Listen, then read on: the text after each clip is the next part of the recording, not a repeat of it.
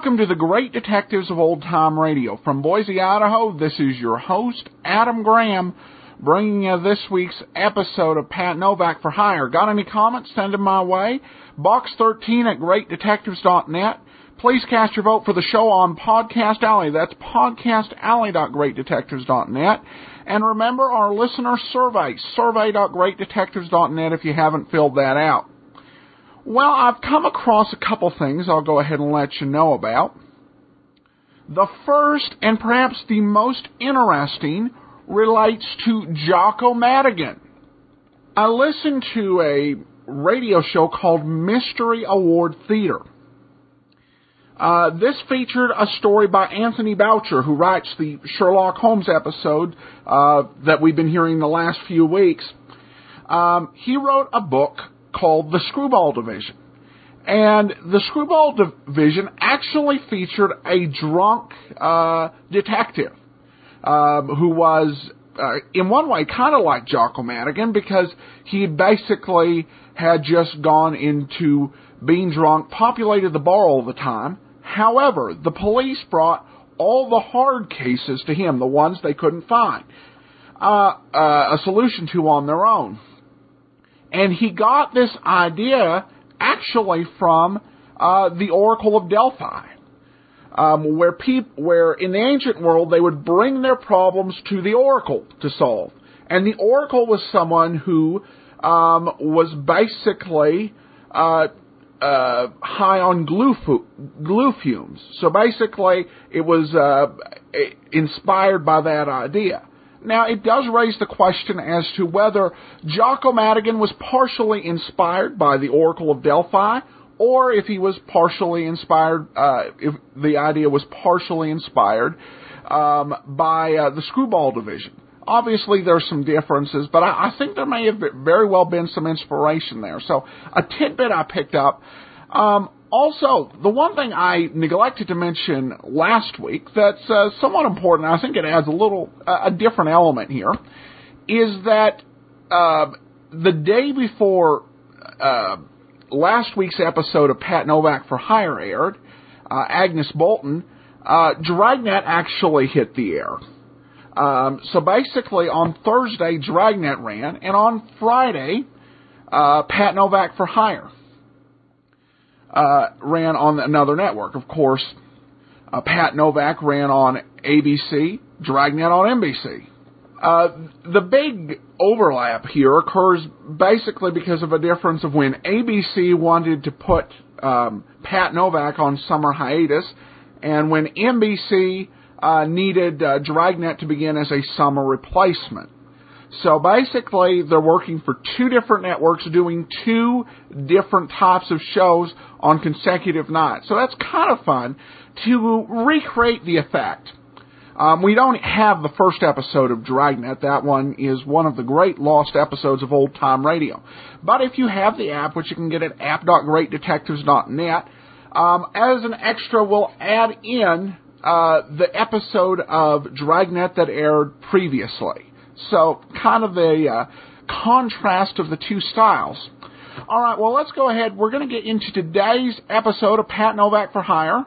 This one is often called George Lampson, but it's really Georgie Lampson. That's the name of the character in the story.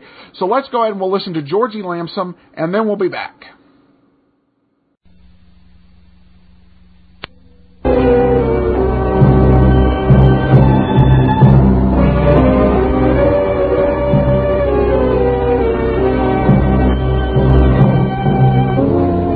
What the sign out in front of my office says. Pat Novak for hire. Oh, sure, you can spell it 50 different ways, but down on the waterfront in San Francisco, it all means the same thing. You pay and I'll do, and the customer's always right if he's got an open wallet. Then I'll match it with an open mind. Unless he's after murder, Then the price gets out of range. And down here, you're either high on your toes or flat on your back because most of the time you get only one kind of pitch, fast and inside, and you don't cry if you're foul because nobody cares. Even then, you can't complain. During the summer, the morgue's the coolest spot in town. Oh, I rent boats and wrap up small sins in $20 bills. The money's good when you get it, but there's no retirement plan, and you can't buy vaccination for trouble. I found that out last Wednesday night. I closed up shop about 8 o'clock, and I started walking home. The city was down its hands and knees trying to crawl through one of those San Francisco hot spells that blast by every five years. From up on the hill, the Chinatown tenements lined up down below like sweaty little kids waiting for a shower. It was heat and headaches all the way. But when I opened my front door and stepped inside, who wanted to talk about the weather? She was standing in the dark smoking a cigarette, and the silhouette her figure cut against the window was something you'd never believe. Then she reached over and turned on a lamp. It was a fast, dizzy trip, but when I got around to her eyes, they were the kind that made you think of hard-working geysers. Deep and warm, and you knew you could count on some fast action when they came to a boil. The smile was familiar, and the lips were red and moist, like a souped-up rose waiting for a bee. Oh, she did lots of nice things with her mouth, and talking was one of them. Patsy, welcome home. It's been a long time. Yeah, it's good to see you, Georgie. What's on your mind? Patsy, can't you ever take your time? It's not mine, it's borrowed. Anything special in mind? Mm, easy business. Got a drink? Mm-hmm. How easy? Just a boat ride. You can't get hurt. That's what they told the Spanish Armada. Getting soft, Patsy? No, not in the head. Now, look, if it's work, let's talk. Otherwise, let's just be cute, huh? All right, Patsy. The last time you saw me was a year ago. As far as you know, I'm not in town. Fine? You tell me. Go on. Tomorrow night, a freighter's due in here from Shanghai. The SS Calcutta. I want to be on the welcoming committee. Who says you can't? Nobody yet. But the ship's going to anchor in the stream, so I need a boat, and I need you. I'm not the social type. I don't think I'll go. Believe me, Patsy, it's an easy trip. So's falling downstairs. Come on, let's deal or drink. All right, Patsy. My stepmother's going to meet the Calcutta, too. Who's she? Mrs. Sheila Lampson. She likes parties? She likes a package she's going to get from somebody aboard the Calcutta. Huh? What's in it? That's her business. I just want to make sure she gets that package ashore all right. You in on it? She doesn't even know I'm in town. Who picks up the check? Here. The $40 covers. It's too much for an easy job and not enough for a hard one. Where do I find you if I need bail? Here's a phone number. You can call me there tomorrow.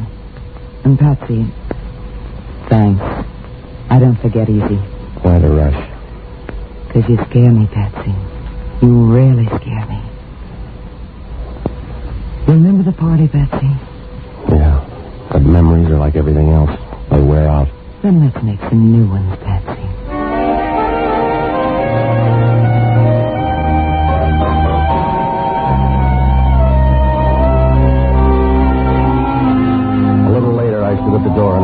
Watched her move down the hall toward the stairs. The white dress she had on was plain enough, but it didn't have a mind of its own. It just did what it was told and tried to behave, but Georgian nature wouldn't let it. There was only one catch in seeing Georgie. She always left too soon, like a small bottle of fine whiskey. Well, it must have been a good five minutes after she left when I heard the buzzer. I was looking for the white dress when I opened the door, but I was looking the wrong way.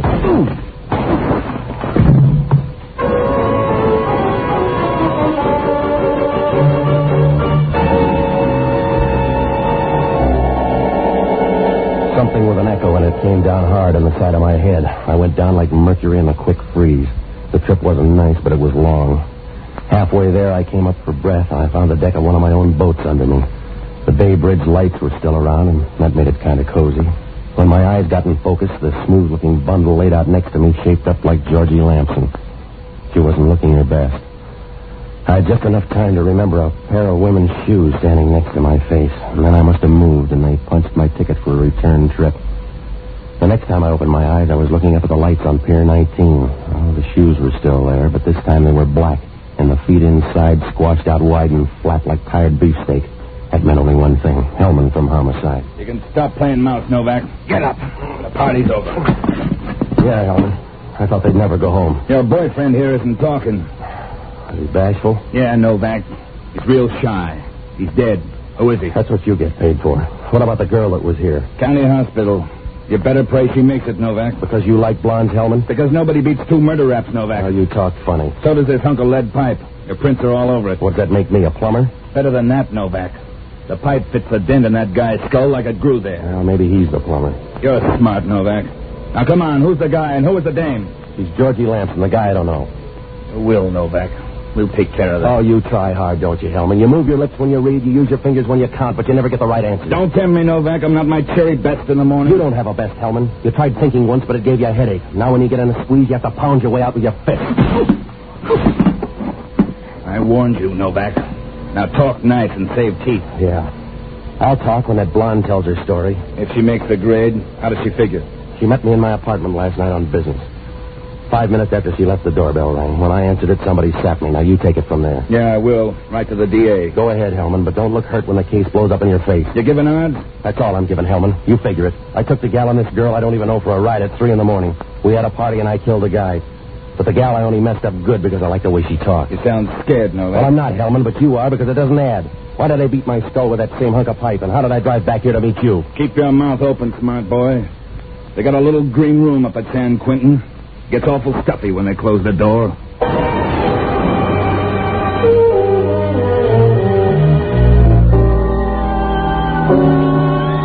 Well, after I left Hellman, I figured I'd had a bumper crop of trouble for one day. The sun was just beginning to stagger up over the Berkeley Hills when I caught a cab uptown. On the way, I stopped off for coffee and a 6 a.m. Chronicle at one of the little Greek joints off Geary Street. The windows were blind with grease and the light was bad, but the reading was money from home. The story made me stop counting the lumps on my head. Professor Burton Lampson had gotten himself murdered in a Shanghai hotel room a month ago, and they were sending his body back on the SS Calcutta. It was due to anchor in the bay that night, like Georgie said, but the shipping page didn't agree.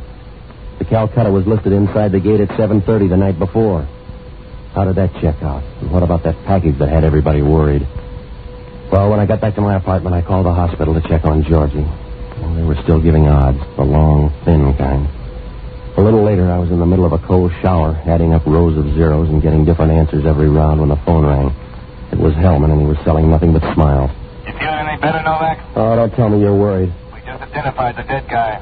His name's Warren Haynes, local socialite. You know him? Yeah, I'm an old friend of the family's. The guy's from one of the old families in town, the important kind. His blood wasn't blue. No, but we are. We're feeling the pressure already, so I'm calling you in today for a little talk. That's a great job, Hellman. You keep right on smacking your fat lips because you're going to get more answers than questions. That's funny, Novak. I didn't think you knew the difference. When I hung up the phone, I was seeing more red than the bleachers at a bullfighting. I probably would have walked right by him if he didn't open his mouth. Even then, it wasn't much more than a loud squeak. He was a skinny guy standing against the door with a half smile twisting his mouth and a bright, wild look in his eyes. You seem disturbed, Mr. Novak. Where's your invitation, mister? This should prove sufficient, Mr. Novak. All right, so you own a gun. What happens now? Now, Mr. Novak, I use the gun unless you hand over the package. Sorry, mister, you're in the wrong laundry. Mr. Novak, I've been crossed once today. I don't intend it shall happen twice. The package? Now, look, you, I'm going to spell it again. I don't know what you're talking about. Now, take that cannon you're pointing and I out. think you realize I'm about to use this gun, Mr. Novak, for the last time. All right, all right. You'll find it right over there. Now, here, right next to... Now, come on, give me that gun before somebody gets hurt.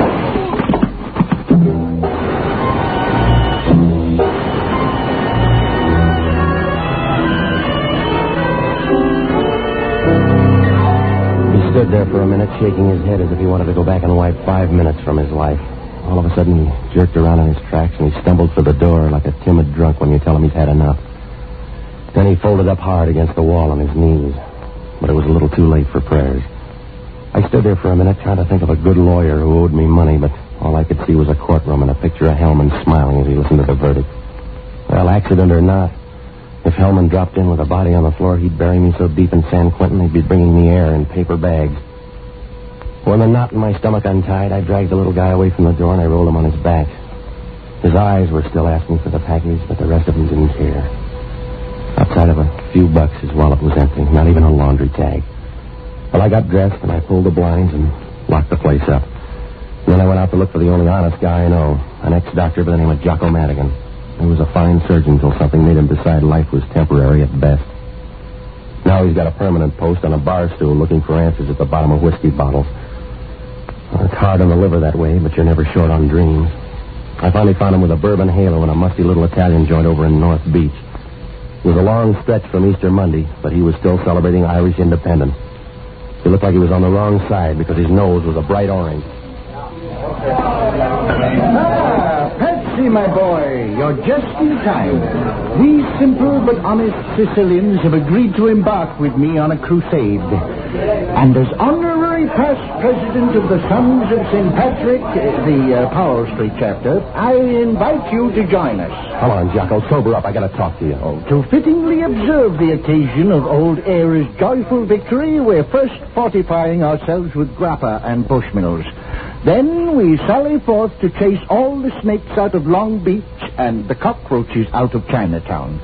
How does that strike you, Patsy? And uh, why aren't you smiling? Tis a glorious day. Because I'm in a jam and I want to talk, Jocko. Now cut it. Oh, Patsy, you remind me of that De Valera fellow. You're sitting on the curb and pouting just because they won't let you march in front of the band in the victory parade. You're sour, Patsy. Admit it. Jocko, will you snap out of it? I'm in big trouble. You're always in trouble, Patsy. You're a child of adversity, a son of scorn. The fates spit in your eye and you try to retaliate, but the wind's always blowing in the wrong direction. You're a lost leaf in the mortal storm, Patsy. You're a pebble shaking a tiny fist at the mountain. You'd like to fight for some strange, fantastic cause, wouldn't you, Patsy? But you can't find anybody your size. Men are too small and the gods are too big. Patsy, you're lost. Are you all through? Yeah. What kind of trouble? Oh, it's a pair of bum murder raps, Jocko. Somebody sapped me in my apartment last night, and I woke up this morning with a dead guy. That sounds interesting. Uh, what was it you were drinking? Hellman's out to pin this on me. Oh, a dubious honor. You uh, mentioned two murders. A guy came in my apartment this morning waving a gun and asking for a package that I never heard of. We started wrestling for the gun. Uh, mildly exciting. Who got it? He did, right in the chest. Patsy, you have absolutely no excuse for losing your temper. Why, you're not even Irish. Still, you're always getting hot-headed at the wrong time. It was an accident, Jocko. I didn't even know the guy. I'm sorry, but I can't cry. Sure, that's what the British general said after he hung Robert Emmet at the dock. But he didn't straighten out the Marcel in his neck. What are you doing out of jail? Will you knock it off, Jocko? Now, look, did you ever hear of a Mrs. Sheila Lampson? Certainly, and uh, I'm very offended with her. In the past year, she set up drinks for every eligible and non-eligible in San Francisco except me. That sounds good. What else? Not much, but I often wonder what that poor old professor she married does with his evenings. He stopped worrying, Jocko. He's dead. Now, look, will you hop down to the Chronicle morgue and check with Steve Nagel? Have him dig out all the old clips on the professor and Mrs. Lampson, will you? And while you're there, check on a guy by the name of Warren Haynes. You got that? Yes, but uh, what do I do for money? Half a buck for car fare and nothing for booze. Patsy, surely you're jesting. Jocko, will you quit clowning and get going? If you say so, Patsy, but you've broken up a beautiful party. My Sicilian friends have gone to sleep and I'm thirsty again. Let's have four or five for the road, shall we? Later, Jocko. Oh, all right, Patsy, but only for you. Uh, by the way, where can I find you? I'm going to tag by the county hospital, and then I'm going to look up Sheila Lampson. If I remember the story correctly, Patsy, you'd better reverse your schedule. Good night, lover.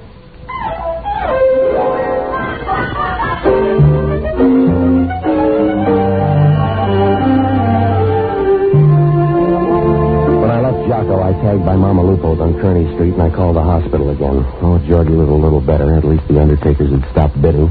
Mama Lupo clouded up for a storm when I asked to borrow her new car for a couple of hours, but a few pats and a pinch, and she was all giggles and car keys. Ten minutes later, I was fighting traffic on Potrero Avenue. The south wind out there brought the slaughterhouses right into your front seat. I found the hospital out on the far edge, and it was a nice-looking pile of dirty red brick. The nurse in the ward didn't believe I was Georgie's brother until I asked her if she was busy Saturday night. Then she saw the resemblance right away. I found Georgie behind a couple of screens at the end of the ward. And for a dying woman, she looked pretty good. She smiled a little when she saw me, like she was saving up for a bigger try later on. Patsy, I'm glad you made it. Look, I'm going to keep it short, baby. Who was it last night? Sorry, Patsy. Big deal. You can't tell her, you won't. Can't, Patsy. Later I will. And that package, same deal? Same. Well, I got a deal too, Georgie. a murder rap. They want to hang it on me. Who was it? Warren Haynes, do you know him? I remember. Good corpse. Now, look, you're slicing it awful thin for 40 bucks, Georgie. Patsy. Patsy, trust me. No choice, baby. You're driving. Don't go through any red lights. I won't, Patsy. Telephone, Mr. Novak. They said it was urgent. That's it, Georgie. I'll see you later. Yeah. Having a good time, Novak? You know any phone numbers besides mine, Hellman? Not today, Brad boy. You near a streetcar or do I send a chauffeur? What's your beef? Our beef, Novak. We'd like it fine if you paid us a visit real soon. Sorry, Hellman. Booked solid. Command performance, Novak. I wouldn't disappoint. What's the matter, Hellman? You want it in blood? I told you I don't know anything about last night. I never saw Haynes before. You got me wrong, Novak. This one's about a knife. We just found it in your office down on the waterfront. That's fine. Peel yourself an apple and keep busy. You better come down, Novak. We found the knife in some guy's back.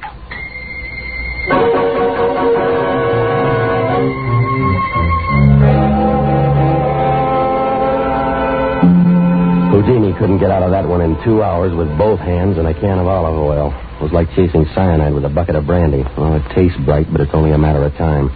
Well, I headed for Sheila Lampson's place, and on the way I pulled up by a drugstore out in the Haight Street jungles and called the Chronicle morgue.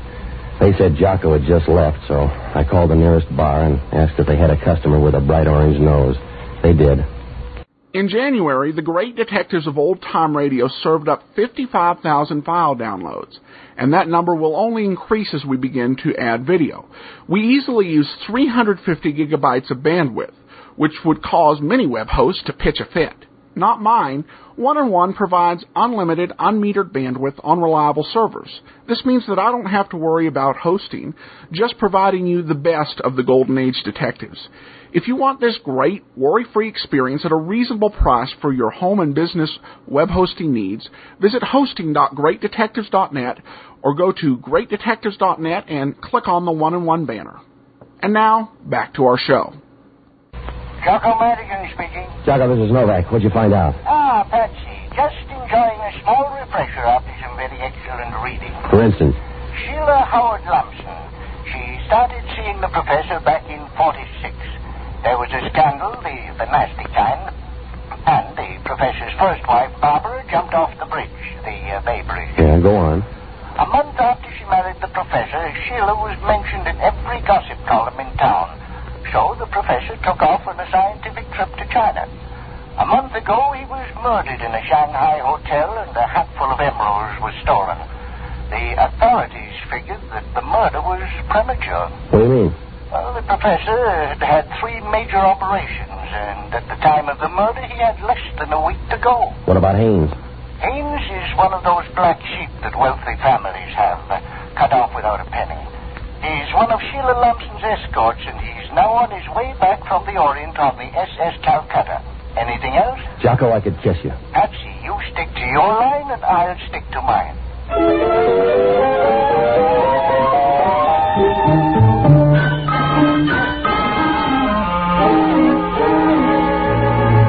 Puzzle was still a sack full of holes and question marks, but at least Jocko's leads had a little juice in them. I found the Lampson house in the best part of the Seacliff district. It was one of those big nervous joints hanging by its shutters to the side of a steep drop that slid down sharp into the Pacific. All green trim and stucco the color of mortgages. The front doorbell was wearing out in my hand when the maid showed up, and then she was tongue-tied. She didn't know a thing except good money when it was offered. And then she told me I'd find Mrs. Lampson in the second floor sitting room. She went away. I found the sitting room all right, but Mrs. Lampson wasn't there. So I followed on through till I came to a bedroom with a bright red ceiling and a lived-in feeling. Reminded you of something Henry VIII might order for a bridal suite. She was sitting next to the couch holding a martini and making noises like a leopard on a honeymoon.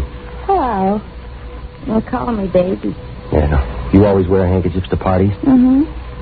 Saves time. Dressing. You're nice. Have a drink? I'll fix them.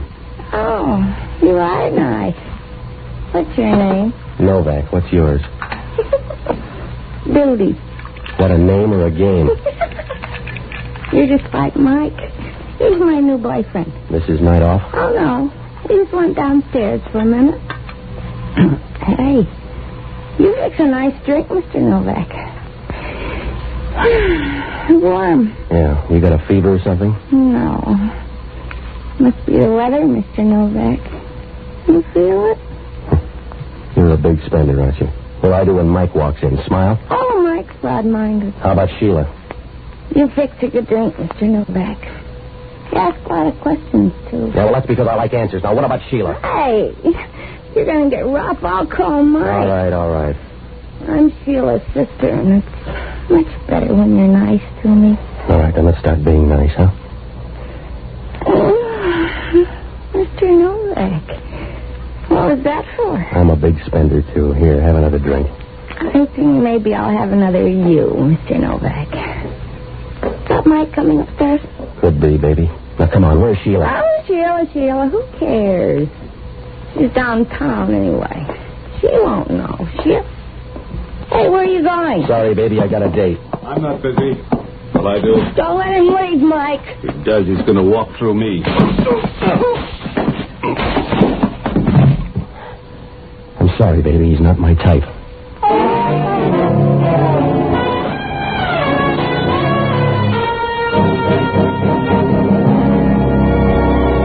Mike was a tall, wide package, so I gave him a bargain offer. He didn't fold after two, but he had a kind of hurt look in his eye when I hit him the third time, like I didn't know he could take a hint. When he wound up and hit the floor, every window in the house rattled, and I figured the Berkeley seismograph got a cheap thrill. I made it as far as the front door when I heard a car pull up in the driveway. When I got to the window, a dame and a guy were getting out of a new Nash and heading for the door. The guy was a middle-class gunsel, but if the gal was Sheila Lampson, she made nice opposition. Well, I couldn't wait around to see. I finally managed to make my apartment without having one of Hellman's men pick me up, and when I got in, Jocko was just pouring himself another glass of green dreams and posing in the mirror like a man of distinction. The stiff was still there on the floor next to a glass of ice water. Patsy, I don't approve of your choice of party guests. The guy's dead, Jocko. Oh. Well, in that case, I'll overlook it. This is the friend you were telling me about? When are you due at the gas chamber, Patsy? Any phone calls? Oh, now that you mention it, yes. Hellman? Regularly on the quarter hour. Not very coherent, but I got the idea he's looking for you. Also a call from the hospital. They wanted to know the whereabouts of a Miss Georgie Lampson. What do you mean? It seems she disappeared a few hours ago from one of their wards. Oh. Patsy, you look worried. Uh, perhaps a sampling of this delicate dollar ambrosia would help. Uh, try it. No, thanks. Suit yourself, Patsy. Myself, I'm an old subscriber to the Socrates plan of self-destruction. If you want it done right, do it yourself. Uh, by the way, uh, have you noticed our friend's hands lately? Huh? It looks like he's entertaining a scrap of paper in his right hand. Yeah, I see it. Oh, let me see here. Uh, Hmm. He seems kind of stingy with it, doesn't he? yeah. Yeah, I got it. Uh-huh. Oh, an old envelope. Not even a coded letter to puzzle over. I'll settle for the address, Jocko. Take a look. Uh, Captain Edward Small, SS Calcutta, Paramount Line, Shanghai. Well, that's nice. Uh, shall we have another drink? Later, Jocko. Right now, we haven't got the time. If that's who I think it is, Patsy, you're going to have lots of time. I'll just whip up a short one. Novak talking. Listen, smart boy, and listen hard. This is for the last time. You check in here in ten minutes, or I'll send out an all points. Dead or alive, Novak. All right, Hellman. There's a dead guy here in my apartment right now. His name's Captain Edward Small, off the Calcutta. I don't need any more bodies, Novak. I can hang you twice with what I got. All right, Copper. But if you want your picture in the paper tomorrow, you can meet me out in Sea Cliff in 15 minutes. 48 Camino Drive.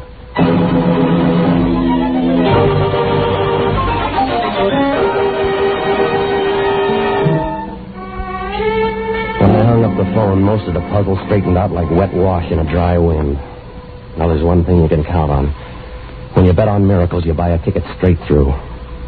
I finally pulled up at the Lampson place, and I started looking around for Hellman. The joint looked about as crowded as a Kremlin breakfast for Senator Taft. I was taking a fast check, trying to figure how far they could have gone when Hellman fought his way through the box hedge by the driveway. We circled down behind the garage and around in back of the house. We just made it in time for the curtain scene. Sheila Lampson was backing down slow toward the seawall, waving her arms in the air and begging every inch of the way. And Georgie stumbled after her like the avenging angel, and she had a gun. She had a coat tossed over her hospital gown, and the look in her eyes told the whole story. Tears and hate and lots of bullshit. Novak! Novak, you've got to stop her. She's crazy. She's crazy. She wanted to kill me. What's so crazy about that? You're sweet, Patsy, but you weren't invited. Don't get too close to the animals. It's your gun, Georgie. Don't let it hang you. This is Hellman from Homicide. No good, Patsy. This one's for me. Isn't it, Sheila? Georgie. Isn't it for me? Please, Georgie, don't. Novak, stop her. Stop her before it's too late. All right, girls, let's break it up. Be good, Copper. You too, Patsy. It's your neck. It won't look good stretched. Please, Georgie. Don't eat that, Sheila. Not yet. First, I want to tell you how clever you are. How sweet you looked at my mother's funeral. How you ruined my father. How to screech with other men, Sheila. Oh, it was magnificent. Georgie, Georgie, please. I didn't know, Georgie. I didn't know. I, I swear I'll make it up to you. Please. One other please. thing, Sheila. Listen to me, Sheila. Those emeralds you've got. The ones you sent Haynes to Shanghai for. The ones he killed my father for. They were glass, Sheila. Ten cent green glass. You hear, Sheila? Glass. Please. Georgie, please. Georgie, watch it. Sheila's got a gun.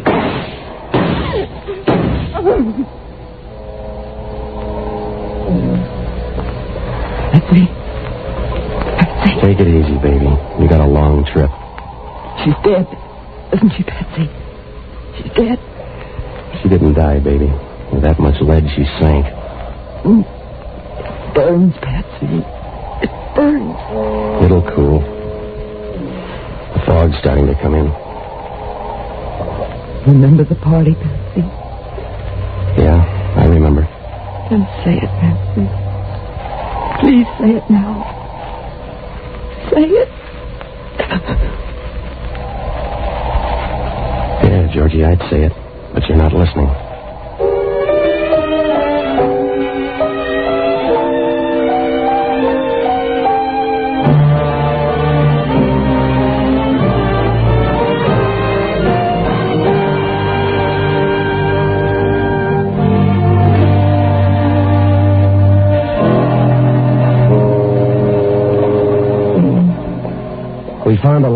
Georgie's coat pocket that told most of the story, and then Hellman grabbed Mike and Sheila's sister and sweated the rest out of them. Well, it wasn't a pretty story, but it moved. When Sheila spent the professor broke and he checked out over in China, Georgie decided to blow the whistle on her. She made up that phony yarn about the emeralds, and then she let Haynes murder her father and walk off with them. They were glass. To make it look good, Haynes played pallbearer and took the boat back with the body but not before Georgie tipped the captain and the first mate about that sack of emeralds Haynes was supposed to have. So they went to work. They robbed Haynes and planted a fake for a fake. It was a real cat and mouse game. Georgie only made one mistake, but sometimes that's all it takes. She flew back here a few days before the Calcutta got in so that she could be around for the payoff. One of Sheila's pals must have spotted her and trailed her to my place. And then the sapping started. That was the same night the Calcutta got in, and people started checking packages and pulling triggers. When Sheila found her package was a fake, she figured Haynes was being cute, so he got it first. And then she went out after that original fake. She tried to double up and hang Haynes' body on me and get rid of Georgie at the same time. But Georgie didn't die easy. I don't know how the captain got onto me, probably through Sheila. But her Drexel friends took care of the first mate with a knife when he got anxious. Well, when the dust lifted and they counted cold noses, it was a real devil's game. Wherever he was, Georgie's old man must have been holding his sides and rolling in the aisles. Yeah, a real plum. And Sheila found out when you get close enough to the seed, the taste gets bitter. Well, Hellman asked only one question. How come a smart girl like Georgie bought something as stupid as revenge? I don't know. She was a lot better at a lot of other things.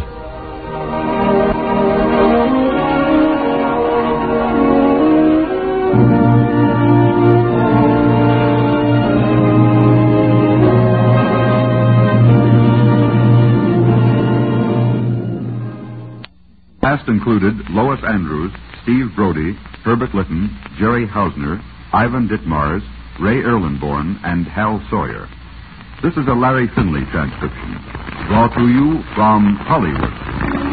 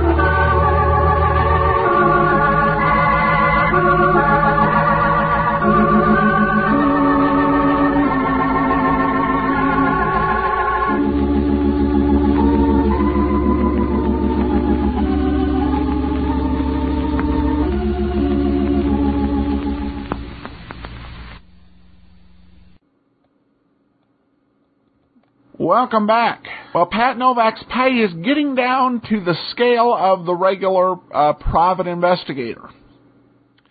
Um, Forty dollars.